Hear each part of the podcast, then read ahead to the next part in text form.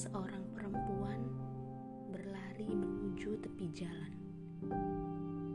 Ia duduk termenung di kursi panjang yang sudah reot. Pohon besar menahan basah dari air hujan.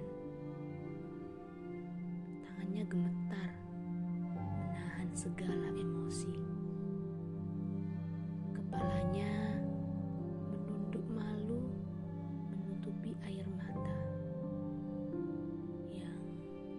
bersamaan dengan air hujan. Baju yang sedikit basah menertawakan egonya. Berulang kali terlihat tangannya perlahan mengusap pipi. Perempuan itu menangis terseduh-seduh sembari mengibaskan lengan baju panjangnya yang basah. Tas kecil yang sedikit terbuka di pangkuannya. Selembar kertas dikeluarkan. Tampaknya sebuah surat yang ia baca.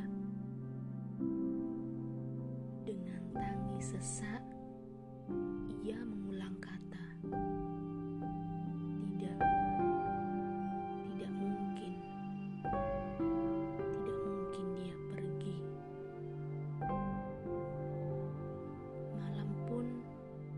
Begitu sunyi, merdu suara hujan yang menemani. Pohon mengajak dahannya untuk memeluk perempuan itu. Perlahan, hujan deras semakin mereda, seolah hujan juga ingin mendengarkan perempuan itu. Melihat hujan yang sudah reda, perempuan itu pun meremas surat yang sudah ia baca. Ia bergegas lari dan sengaja surat itu dibuang olehnya.